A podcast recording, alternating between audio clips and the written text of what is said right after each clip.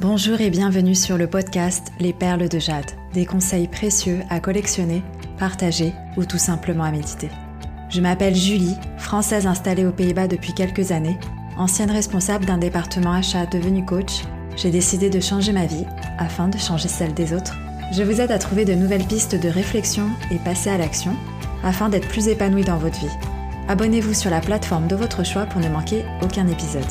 N'hésitez pas à me rejoindre sur Instagram où mon pseudo c'est Julie-UGS afin d'échanger. Le lien se trouvera dans les notes de l'épisode. En attendant, je vous souhaite une bonne écoute.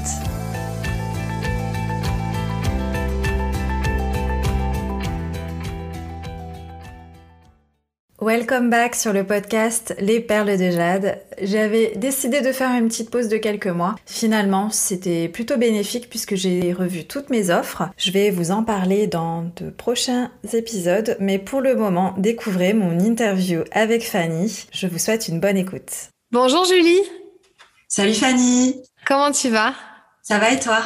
Eh ben écoute, je vais super bien. Je suis super contente de, de, faire cette interview. On va aussi aborder une thématique euh, qui est un petit peu la thématique que, que tu pratiques au quotidien dans, dans ton métier, euh, voilà, dans, dans, le coaching. Et du coup, ben, euh, je voulais vraiment m'intéresser à toi, ton parcours et un petit peu euh, savoir ce que tu fais en profondeur.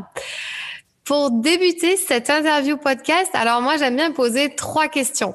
Donc la toute première question pour apprendre à se connaître un peu plus, c'est quelles sont les trois choses positives qui t'arrivent en ce moment dans ta vie?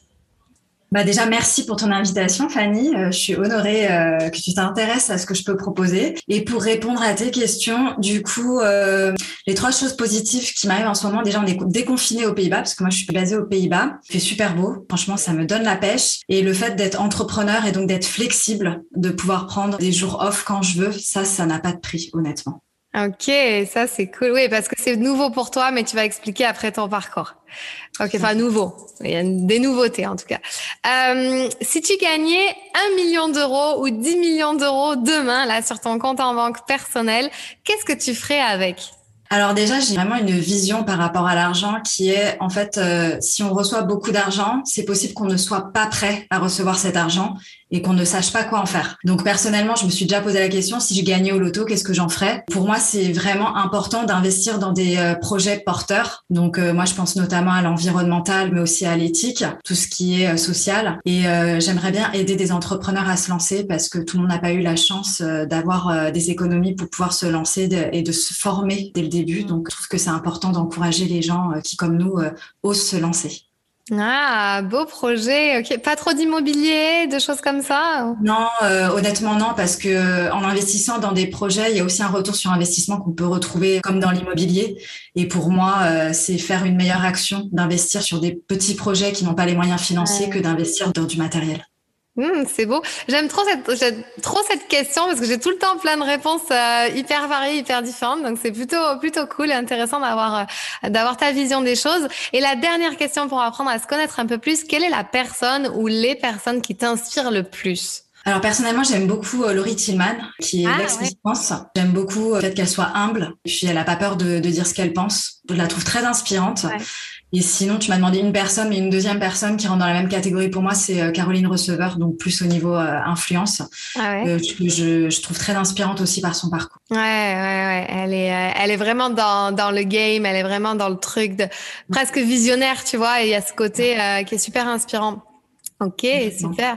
Bah, écoute, merci beaucoup pour ces trois questions. Alors maintenant, on va rentrer dans le vif du sujet. Est-ce que tu peux te présenter, te pitcher peut-être en 30 secondes qui tu es, qu'est-ce que tu fais?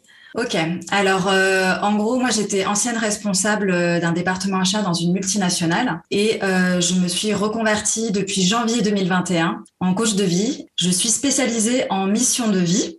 Donc j'appelle ça mission de vie, mais pour euh, les personnes qui sont pas euh, habituées à ce terme, je parle de reconversion. Mais pour moi, ça va beaucoup plus loin. On, en reparlera probablement. Et euh, j'aime bien dire que j'ai une approche pragmatique, mais que je sais l'allier avec des outils spirituels. Donc par exemple, je vais mélanger la PNL, mais je vais aussi y incorporer des oracles, tarot, astrologie et human design, dont je suis spécialiste. Et puis bah, j'aime bien aussi dire que je suis passée de blindé à fauché, puisque je, je suis vraiment passée d'un un poste à grande responsabilité dans le management d'une boîte et je me suis reconvertie sans chômage, sans rien, en suivant mes aspirations. Voilà. Ok, j'avais jamais entendu ce terme. Je suis passée de blindé à fauché. Normalement, c'est on entend plutôt l'inverse. Euh, je pense que ça va être le titre de l'interview. Julie, je suis passée de non.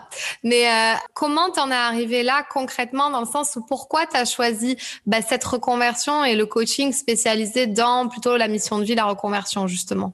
Alors, faut savoir qu'à la base, euh, moi, le coaching, c'est ma deuxième reconversion en moins d'un an. Donc, à la base, j'avais lancé un, projet dans l'environnement, puisque l'environnement, c'est quelque chose qui me tient à cœur, et que, au final, je me suis reconvertie dans le coaching euh, naturellement. C'est, pas quelque chose que j'avais prévu ou euh, que j'avais planifié en me disant je vais démissionner, je vais être coach. En fait, quand j'ai démissionné, je ne savais absolument pas ce que j'allais faire. Quand le CEO de ma boîte m'a demandé mais en fait tu vas faire quoi? Tu démissionnes, mais tu vas faire quoi Et je lui dis je ne sais pas je vais juste faire quelque chose de plus aligné avec mes valeurs. Et, euh, et je savais pas encore quoi. Donc j'avais trois mois de prestations euh, pour euh, finir mon préavis. Et pendant ces trois mois j'ai réfléchi. Donc j'ai lancé un premier projet qui était environnemental. Et ensuite euh, plus le temps passait plus j'avais moins de plaisir en fait avec ce projet-là même si l'environnement me tient à cœur. J'avais moins de plaisir par les tâches. Et puis un jour on m'a dit mais pourquoi tu fais pas coach? Parce que tu es déjà coach tu as déjà été mentor tu as déjà été coach pourquoi tu te ferais pas payer pour ces services que tu as toujours gratuitement? C'est là que j'ai décidé, hmm.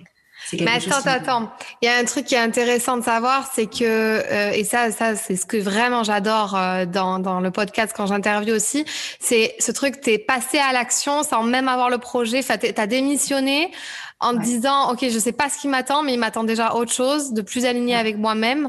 Donc là euh, tu peux juste sur cette période là qu'est-ce qui s'est passé dans ta tête pour dire ok je me lance dans un truc je ne sais même pas encore dans quoi mais je le fais quand même? Alors déjà, faut savoir que moi, j'ai toujours été euh, très pragmatique, toujours très carriériste. C'est pour ça que j'ai, malgré mon, âge, j'ai pu avoir de grandes responsabilités. Mais euh, on va dire que j'avais déjà des doutes, des choses qui me disaient que j'étais pas alignée avec qui j'étais dans euh, ce genre de responsabilité, dans ce type de boîte. Sachant que j'ai décidé de démissionner, c'était un vendredi 13, le vendredi 13 mars, le lundi 17, on était tous en confinement. Donc moi, je suis aux Pays-Bas, mais c'était la même date pour la France. Et donc, j'ai dû faire l'école à ma fille à la maison. Ouais. Et là, je me suis dit, OK, il y a la crise en Europe. Euh, j'ai mon boulot, c'est la crise dans les bureaux, mon équipe, euh, c'est très difficile. Il y avait énormément de travail et j'étais là entre deux choix. Soit je fais mon boulot correctement, soit je m'occupe de ma fille qui a aussi besoin de moi. Et j'arrivais pas à faire les deux. Donc j'ai fait le choix de m'occuper de ma fille qui, euh, qui avait besoin de moi et c'est pour ça que je me suis dit c'est pas grave, je trouverai autre chose. Je vais m'occuper de ma fille. Je sais pas combien de temps va durer le confinement. Je vais faire ça puis on verra après. Ok. Qu'est-ce que tu dirais à quelqu'un, quel conseil tu donnerais à quelqu'un qui est là, qui est un peu dans la même situation que toi, qui arrive à, un bout d'un chemin, tu vois, euh, ça y est, il a fait le tour, il est plus aligné avec ses valeurs dans, dans son métier? Mais il a ce truc où il ose pas passer à l'action, de faire comme toi, de te dire, euh, ok, je verrai bien quoi en fait. Je sais qu'il y a autre chose, je sais que je, mais je verrai bien. Qui là, qui reste par bah, par défaut, enfin parce que la sécurité financière, etc., de, de perdre son travail. Qu'est-ce que tu dirais à ces personnes-là? Bah, Déjà que c'est normal d'avoir peur c'est humain et il n'y a pas de problème. Après, c'est euh, il y aura pas de bon moment. C'est quelque chose qui moi euh, m'a fait réaliser que la vie était courte. C'est que j'ai un ami qui a eu un accident, euh, il a failli laisser sa vie. Donc il n'y a pas de bon moment pour euh, tout et n'importe quoi, pour avoir un enfant, pour faire un achat immobilier, pour changer de boulot. Il n'y a pas de bon moment. Il y a des moments dans la vie et c'est à toi de choisir ce que tu veux en faire. Donc si toi tu n'es pas bien, qu'est-ce que tu veux faire pour changer ça? Est-ce que tu veux rester dans ton rôle de victime ou tu veux co-créer la vie de tes rêves? Et donc pour commencer à co-créer, c'est en fait euh, mieux te connaître. Ça commence par mieux se connaître. Ok, j'adore ce que tu viens de dire, mieux se connaître. Donc, euh, du coup, toi, tu avais déjà entrepris un, une recherche en développement personnel pour toi, pour apprendre à te connaître déjà en amont, avant ça? Parce que moi j'ai lu beaucoup d'ouvrages sur le développement personnel. C'était pas à la base mon objectif, c'était pas de mieux me connaître, c'était euh, de grandir et d'évoluer et de m'ouvrir les œillères que je m'étais conditionnée euh, depuis que j'étais petite. Bah ça c'est ça, la société on se conditionne. Donc c'est de voir plus grand et de voir ce qu'il y a ailleurs.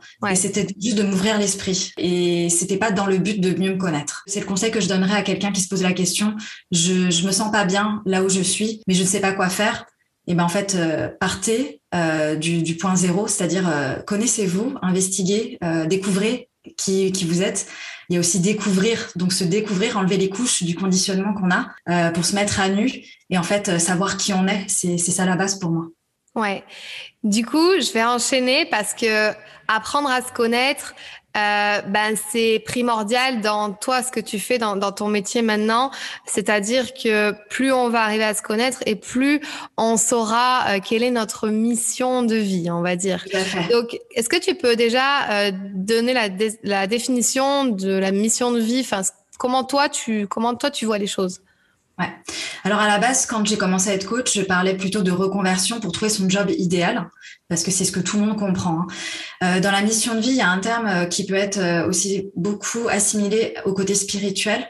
Et moi, j'ai mon côté pragmatique qui sait aussi expliquer aux personnes qui ne sont pas ouvertes à la spiritualité, par exemple. Donc, la mission de vie, c'est ce pourquoi, c'est ce qui va te faire te lever le matin. C'est ta raison d'être. Euh, donc, sans rentrer dans le côté spirituel, pour les pour les gens qui ne sont pas réceptifs, c'est en fait ton ikigai. Donc, c'est c'est ce qui va te motiver à te lever tous les jours. Donc, à partir du moment où tu as du mal à te lever le matin pour aller travailler, c'est que t'es pas aligné. C'est pas c'est pas un truc fait pour toi parce que tu n'éprouves aucun plaisir. Donc la mission de vie, c'est quelque chose que tu vas faire avec plaisir et en plus tu vas gagner de l'argent. Et après, d'un point de vue spirituel, c'est euh, c'est lié avec l'épanouissement, euh, l'accomplissement. Qu'est-ce que tu peux faire pour t'accomplir dans cette vie? Donc ça, il faut vraiment être ouvert euh, aux vies antérieures, etc. Donc je rentrerai pas dans le détail. Si les gens veulent rentrer en détail, il n'y a pas de souci, ils peuvent me contacter. Mais le but, c'est juste d'être épanoui et d'être, de trouver son alignement pro et perso. Et euh, alors, on va passer sur euh, comment trouver ça, mais en quoi de nos jours c'est important? De nos jours, je rajoute bien ce mot-là parce que c'est un peu aussi en, dans, dans l'air du temps.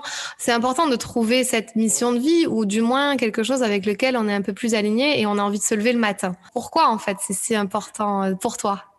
Alors pour moi déjà le, fait qu'il y ait eu la crise sanitaire, ça a permis aux gens de passer plus de temps euh, à faire de l'introspection, donc à se poser des questions. Est-ce que c'est ce que je veux faire? Est-ce que ça me motive assez? Parce que ils ont, ils avaient plus de temps, ils avaient plus d'espace pour penser. On est, on est dans une société, on est très actif, on est dans l'énergie masculine, donc dans le faire, et on n'est pas assez dans l'être.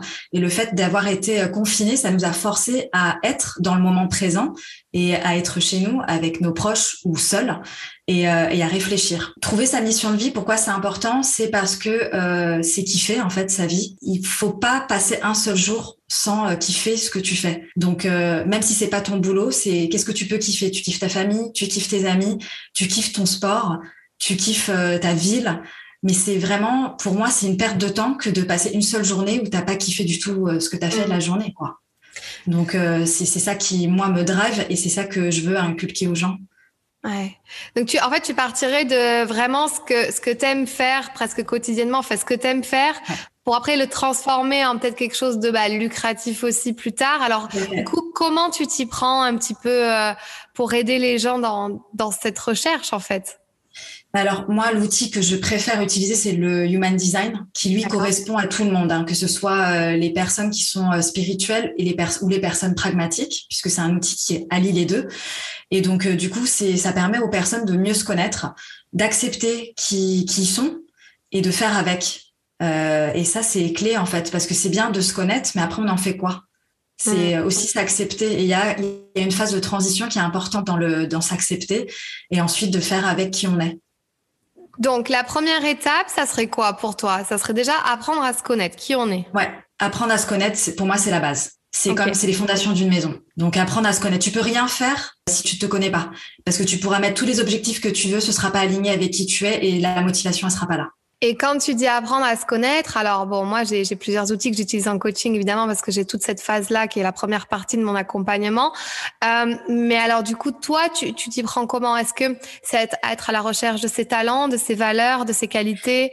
Mais c'est même pas pour moi aller chercher parce que dans le human design, ça les montre. Ça montre euh, quels sont tes talents, qui tu es, etc. Et donc, c'est juste savoir lire. L'outil qui est l'human design, c'est un schéma corporel. Donc, savoir le lire, c'est en fait euh, accepter qui on est et en fait refouler qui on croit être parce qu'on a été conditionné encore une fois. D'accord. Donc, euh, il y a des schémas répétitifs qu'on fait parce que de l'enfance ou de notre entourage, etc., qui créent des croyances limitantes et qui nous, qui nous font devenir une personne qu'on n'est pas réellement. Donc, c'est se découvrir qui on est vraiment et ensuite euh, trouver quelque chose, comme tu disais, euh, un métier avec lequel on pourrait euh, vivre. Ouais. Gagner de l'argent, Ça va au-delà que ses compétences, ses talents, mais ça, on va le voir peut-être un petit peu après si tu parles de l'ikigai. Alors juste pour l'human design, est-ce que tu peux faire peut-être, enfin, je sais que c'est pas si rapide que ça parce que c'est un gros sujet l'human design, mais peut-être faire une définition rapide ou ou ce que ça apporte vraiment en fait cet outil alors pour moi, déjà la base de, dans l'human design, c'est de comprendre que ce n'est pas un bilan de compétences ou c'est pas un test de personnalité, parce qu'il n'y a pas de questions à répondre. À part la date de naissance, l'heure de naissance et le lieu de naissance, il n'y a pas d'autres questions. Donc c'est très factuel. Moi personnellement, j'ai réussi à biaiser euh, des tests de personnalité faits par des psychologues pour accéder à des postes. Ce que je voulais faire, c'est accompagner des gens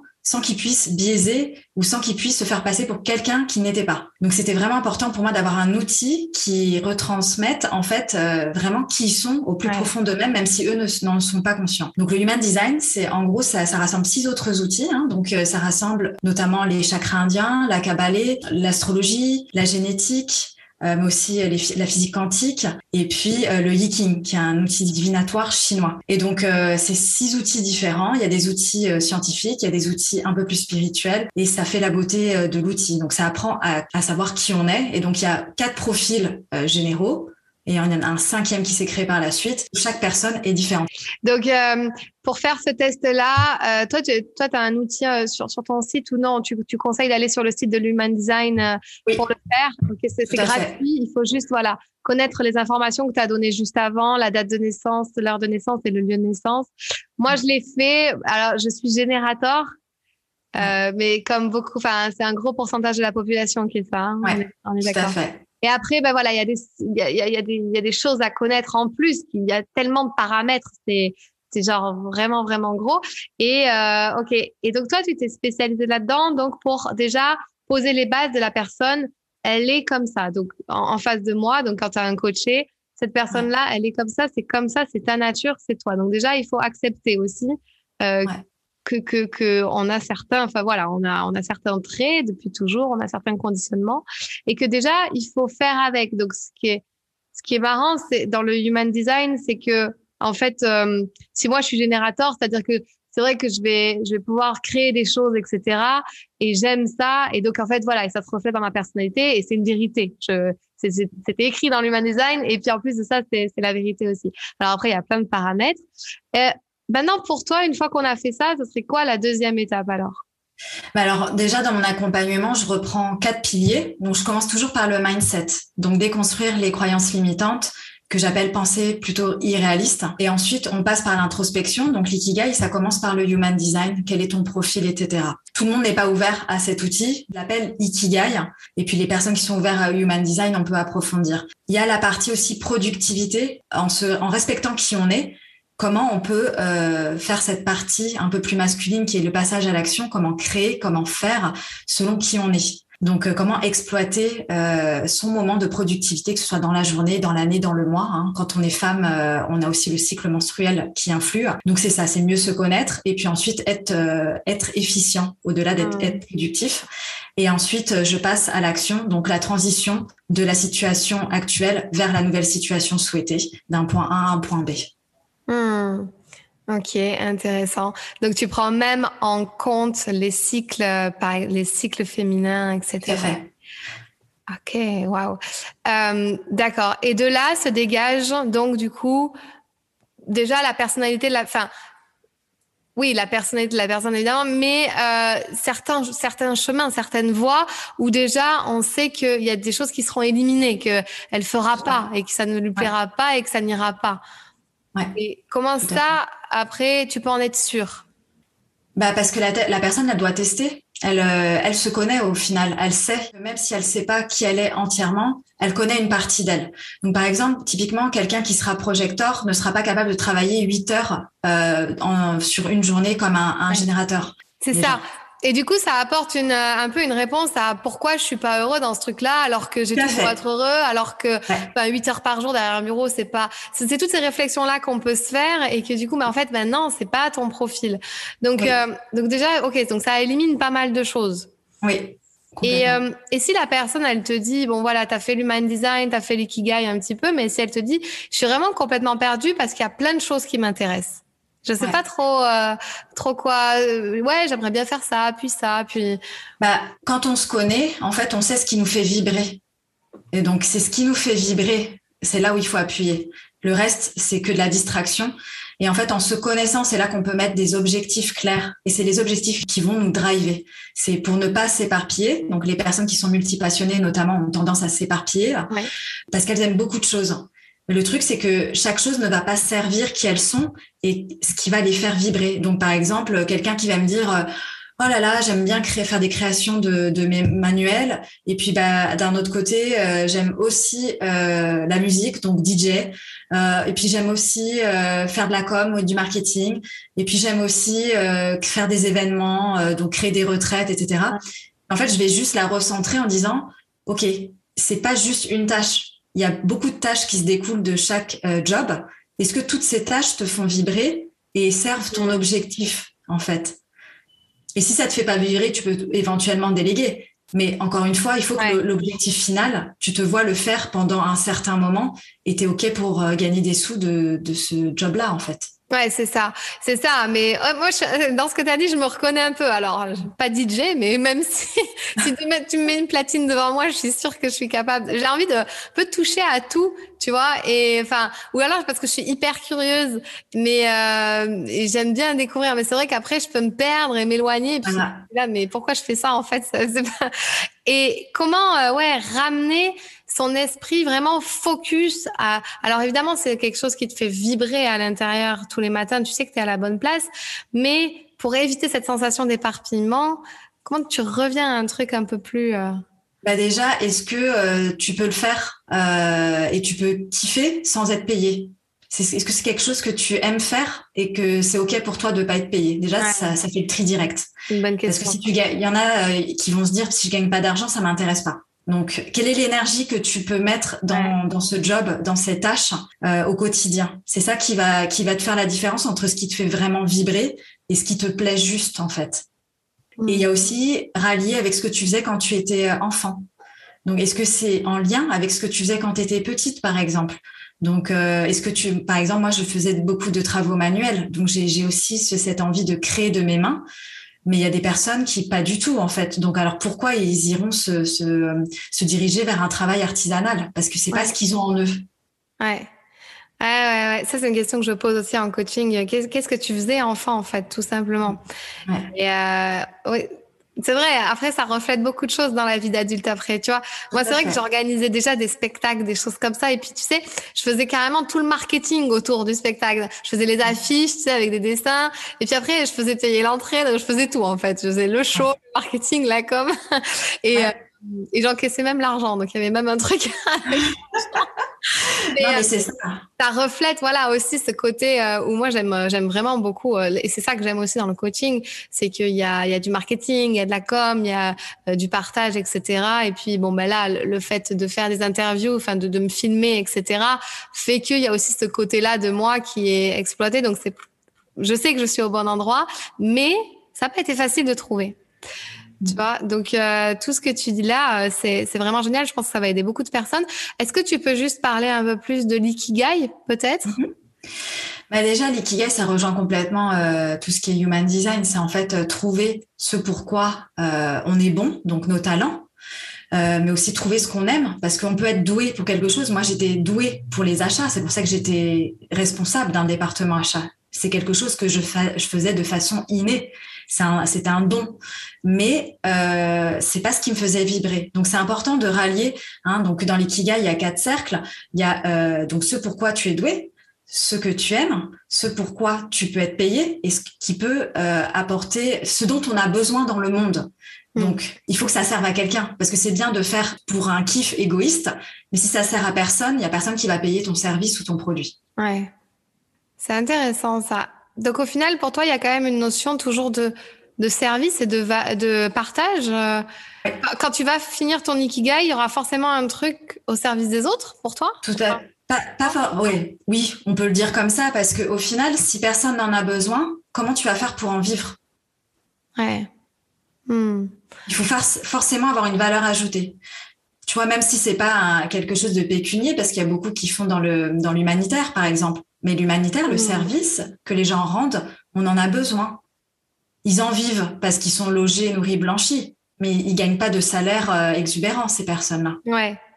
Et, euh, et pour toi, euh, quand, quand on trouve son ikigai, est-ce que donc là je vais un tout petit peu plus loin dans la réflexion, est-ce qu'il y a ce truc où euh, on va pas forcément trouver un produit à vendre qui a aucun sens et tout ça? Il y a, il y a forcément un truc avec plus de sens, plus de puissance, tu vois, je pense. Enfin, je sais pas, on t'a pas dit bon bah c'est bon, je monte une start-up pour vendre des, des canapés ou n'importe quoi, des chaises, tu vois. Moi je pars du principe. Il y a un, un sens derrière, tu vois? Bah il y a un sens pour toi ça n'a pas besoin de faire du sens pour les autres. Si ça a du sens pour toi, ça va te faire vibrer et donc euh, par conséquent, tu vas rayonner, tu vas communiquer à ta manière, mais une manière qui est alignée avec qui tu es. Et donc forcément, ça va parler à quelqu'un. Si les gens en ont besoin, ils, le, te trouveront en fait. Hmm, ok. Et comment toi tu es sûr, enfin comment tu fais avec la personne pour lui dire ok, comment tu peux être sûr que là tu es au bon endroit? Quelles seraient les questions que tu poses pour se dire euh, bah comment tu es sûr que là ça sera que ça sera une bonne chose pour toi ou que tu as trouvé enfin? Je dis toujours que la réponse se trouve en chacun, c'est-à-dire qu'elle vient pas de l'extérieur, elle vient de l'intérieur. Toi-même, tu sais si ça te convient ou pas. T'as pas besoin de, de, le savoir par quelqu'un qui va t'aider de l'extérieur. Tu le sais parce que euh, tu, ça te parle, tu te sens bien, et c'est vraiment lié aux émotions, aux ressentis. Voilà. Ouais, c'est émotionnel. Ouais. Si en face de toi, tu as une personne où tu vois que l'émotion, elle change, où ça procure quelque chose, tu sais que tu es au bon endroit là. Complètement. Et après, il faut savoir que euh, la mission de vie, l'ikigai ou la reconversion, c'est pas parce qu'on a, on, on a changé de boulot pour un autre que ce, de, ce, ce nouveau boulot, euh, on doit le faire jusqu'à la fin de nos jours. On est libre de changer à chaque fois que bon nous semble. Il faut juste rester aligné avec qui on est. Et on change. Le changement est, est, permanent, en fait. On change tous les jours, chaque seconde qui passe, on change. Et c'est OK. C'est pas grave de changer d'avis. Mais le but, c'est de rester aligné. Voilà. OK. Eh ben, euh, on a fait, euh, on a fait, je pense, un gros, un gros, enfin, on a parlé de beaucoup, beaucoup de choses. On a quand même parlé de la mission de vie, de l'human design. Enfin, ça va tout ensemble, l'ikigai, etc. Euh, je trouve qu'on a fait quand même un gros tri dans, dans, dans, tout ça pour déjà y voir plus clair, pour répondre à certaines questions que les personnes se posent. C'est vrai que dans mes coachés, j'ai pas mal de reconversions, de transition de vie euh, au niveau professionnel, au niveau carrière. Euh, je suis spécialisée dans la confiance en soi, mais du coup, euh, moi, je vais plus les driver sur la confiance en soi pour oser passer à l'action. Mais euh, du coup, je vais être un tout petit peu moins compétente sur euh, tout ce que toi tu fais. Euh, donc c'était hyper intéressant qu'on fasse cette interview. Quels seraient peut-être euh, les derniers conseils que tu puisses donner à quelqu'un qui euh, voilà, qui ose pas et qui ne sait pas, mais qui est pas juste bien dans ce qu'il fait là tout de suite? Bah déjà de se faire accompagner, de pas rester seul. Euh, être bien entouré, pour moi, c'est vraiment la base. Euh, c'est pas obligé de payer pour se faire accompagner. On peut se faire conseiller par un bon entourage, que ce soit des amis, la famille, euh, des gens, une communauté sur Internet, etc. Donc, être vraiment bien entouré pour être guidé sur le bon chemin. Il faut pas rester seul dans cette euh, dans ce questionnement. Il faut ouais. en parler. Il faut pas en avoir honte.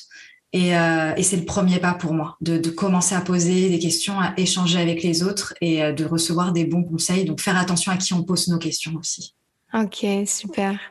Euh, top, top. Et j'adore ce, dernier conseil. C'est, c'est ça. C'est pas rester seul parce qu'on se dit, ouais, alors je vais faire mon travail sur moi, je vais nana, et puis il y a un truc qui, qui, va émerger un jour. Non, c'est aussi en parlant, en discutant, etc. Moi, euh, je savais pas que j'allais euh, autant aimer faire des interviews comme ça. Enfin, parler avec des gens.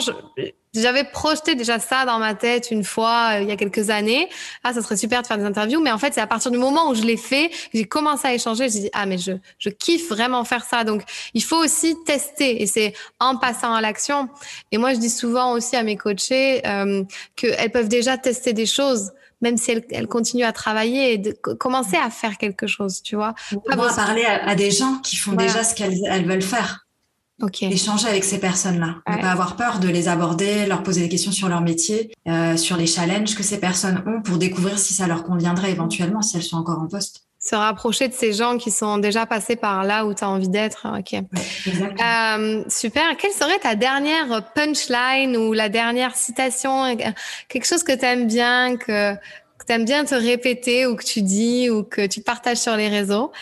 Ce serait quoi comme phrase? Alors, euh, qu'il n'y a pas d'échec. Donc, souvent, on est paralysé par l'échec. Euh, moi, je dirais qu'il n'y a pas d'échec, il n'y a que des leçons que la vie veut nous donner et euh, qu'il faut apprendre, en fait. prendre ça comme des apprentissages. Donc, passer à l'action, ne pas avoir peur de se casser la figure et de continuer d'avancer. Ouais. D'ailleurs, je, je, on n'a on pas à soulever ce sujet-là de, de blinder à faucher. Si tu pouvais juste euh, dire une dernière chose vis-à-vis de ça, euh, aujourd'hui, euh, j'espère que tu es pas forcément super fauché après tes reconversions. Mais... Je pense qu'il faut, sur, c'est une question de mindset en fait. C'est aussi revoir son, ses priorités. Parce que si j'avais le même standard de vie qu'avant, je serais dans la, pauvreté extrême, je serais peut-être même à la rue.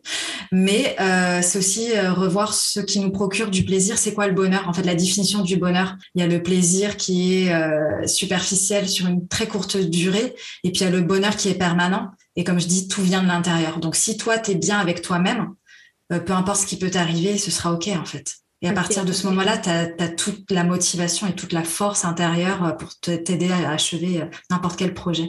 Ok, donc en gros, tu es passé de, de, de, faucher dans ton bonheur à blinder dans ton bonheur presque maintenant. C'est ça, bah, depuis que je suis alignée, j'ai aucun problème. quoi. J'ai revu vraiment mes priorités. Euh, j'étais shopping addict, euh, je vivais dans le luxe, euh, etc. Ça m'a fait revoir en fait ce qui était important pour moi et ce dont j'avais besoin dans ma vie. Et, et comme je disais, ça vient pas de l'extérieur. Trop bien. Ok, donc il n'y a pas d'échec dans tous les cas. Non, il y a que des leçons. Il y a que des leçons. Bah écoute, merci beaucoup Julie. Euh, où est-ce qu'on peut te retrouver? Dis-moi un petit peu euh, comment on peut travailler avec toi? Alors majoritairement sur Instagram, donc euh, Julie euh, du bas UGS. Et puis sinon, sur mon site internet, ugscoaching.com. Ok, de toute façon, je vais mettre euh, les liens dans, dans la biographie de ce podcast et puis euh, et, et, sur YouTube également. Et puis euh, voilà, vous n'hésitez pas à la contacter. Tout ce qui va être euh, sur autour de ce sujet-là, je suis sûre que c'est la bonne personne pour vous accompagner. Ben, merci beaucoup, franchement, pour cet échange. C'était super enrichissant. Bah, merci Fanny pour cet échange. C'était top. Eh ben, écoute, à très bientôt, Julie. Merci. Merci d'avoir écouté cet épisode des Perles de Jade jusqu'à la fin. Les liens de celui-ci se trouvent dans les notes. N'oubliez pas de me rejoindre sur Instagram où mon pseudo c'est Julie-du-bas UGS afin d'échanger et de me dire ce que vous en avez pensé. À bientôt pour un nouvel épisode.